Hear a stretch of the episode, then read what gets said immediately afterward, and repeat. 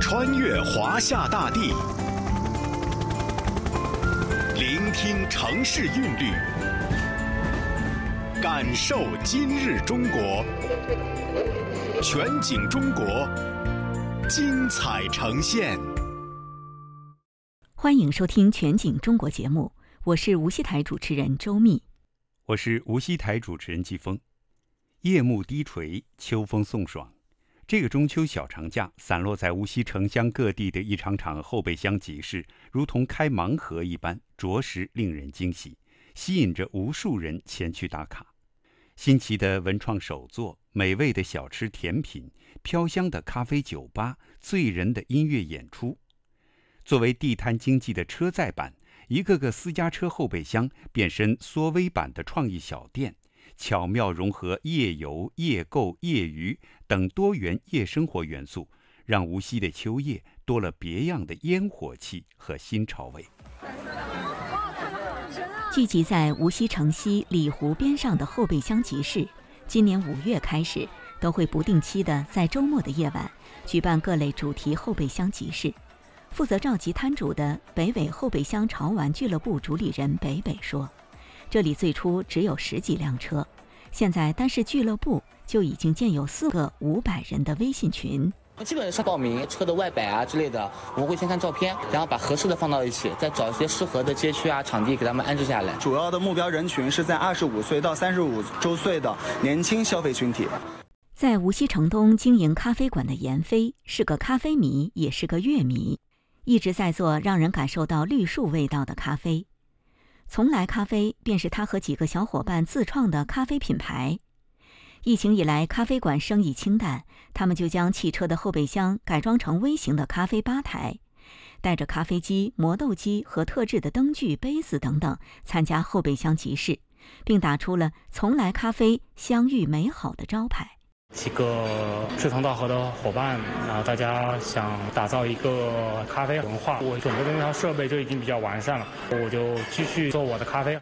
不在乎一晚上卖多少钱，主要是我们在一起，大家玩的比较开心。因为喜欢音乐的朋友在一起过来喝杯咖啡聊聊天。像闫飞这样期望通过后备箱摆摊寻找和自己志同道合的伙伴，还有摄影师海东。海东喜欢收藏和照相机相关的老物件儿。他摆摊的东西中不少是自己的藏品。他坦言，参加后备箱集市就是想多找些感兴趣的人，一起把玩胶片的复古浪漫。这个是早期我们用胶卷拍照暗房冲洗底片的时候抠胶卷的最。我就是因为喜欢去收集这个东西，收的太多了，把它卖掉。在集市上，不仅可以遇见海东这样比较小众的古早情怀，狠狠地怀旧一把。邂逅更多的是很潮、很先锋的创意设计。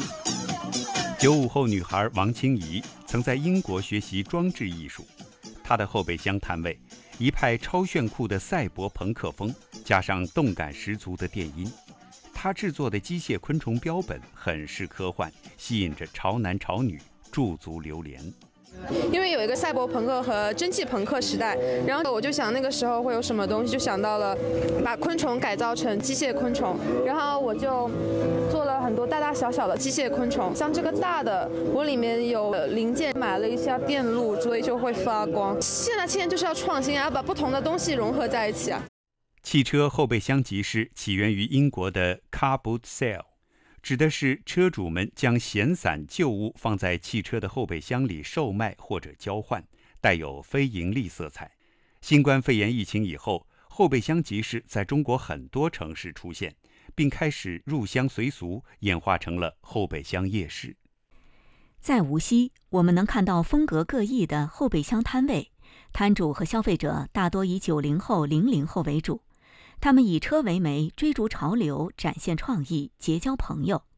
小小后备箱既是疫情之下年轻人社交与生活方式的选择，也是主业之外补贴家用的刚需。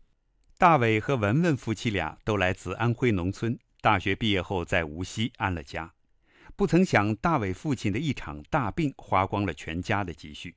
今年夏天，小两口借钱买了一辆二手车，加入后备箱集市摆摊。售卖手打柠檬茶，为了不影响白天各自的工作，他俩一般每晚忙碌三个多小时。大伟负责煮茶、倒冰、制作，文文打下手并接待顾客。两个多月下来，也有七千多元的进账。文文开心地说：“辛苦 肯定是有一点的，但是也是一种放松嘛。现在这个夜经济越来越好，越来越广泛了，然后感觉做这个会比上班自由一点。”在集市上，小夫妻俩只需缴纳一天几十元的摊位费，几乎没有成本压力。食品健康、人员安全、环境卫生等等，也有政府部门规范管理。疫情之下，还能拿到政策补贴。集市主理人每次在微信群里通知具体的出摊时间和地点，不少熟客从线下跟到线上，从过路客变成朋友圈里人。大伟腼腆地说：“每次出摊，只要打出招牌，挂上小夜灯，撑起小桌板，支起小马扎，感觉就像是赶赴一场朋友之约。他很享受这份被需要的惬意。”就想出来自己创创业，夜晚不只有疲惫，还有快乐。后备箱摆摊让大伟夫妇的创业梦想有处安放。小小后备箱或许只是一个灵活就业的岗位，一户寻常人家的生计，亦或是摊主们工作之外的兼职，实体店引流的新招。然而，更多的是年轻人寻找生活另一种可能的权宜之计，一种奔赴未来的过渡状态。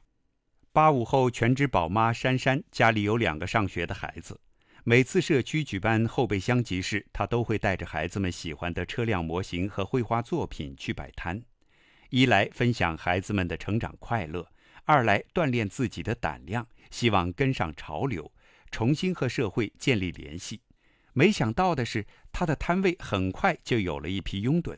因为我们家小朋友非常喜欢汽车类的题材，展现一下他的兴趣爱好。他的爱好就是画画。这次呢，我带来了我们家小朋友的一个作品，我把它制成了明信片和冰箱贴，然后希望呢能够把他的快乐分享给大家。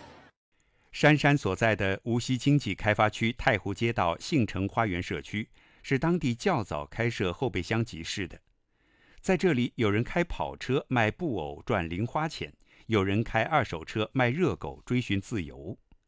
小小的后备箱，它是一个摊位，也是一种生活，更是一种文化。社区负责人沈晨栋介绍说：“因为我们是一个年轻的社区，居民呢也都是年轻的，他们里面有很多的主播啊、全职太太啊，包括很多自主创业的青年们。我们搭建这个平台，让他们自主自助的开展服务。我们也希望我们以后的社区是一个青春活力的社区。”如果说后备箱摆摊是西方国家典型汽车社会的产物，如今在拥有七百四十多万常住人口的无锡，每百人的汽车拥有量接近三十五辆。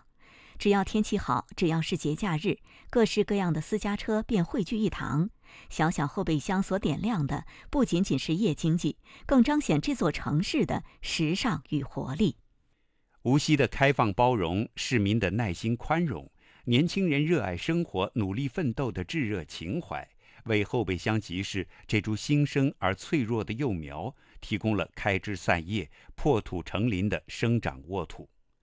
让我们一起呵护后备箱集市，一起呵护年轻人的梦想和城市的烟火气。以上您收听到的是由无锡台为您制作的录音报道：后备箱集市点燃无锡夜生活。主持人季风、周密，代表记者吴晓涵、穆东宁、倪文平，编辑王涛。感谢大家的收听，我们下次节目再会。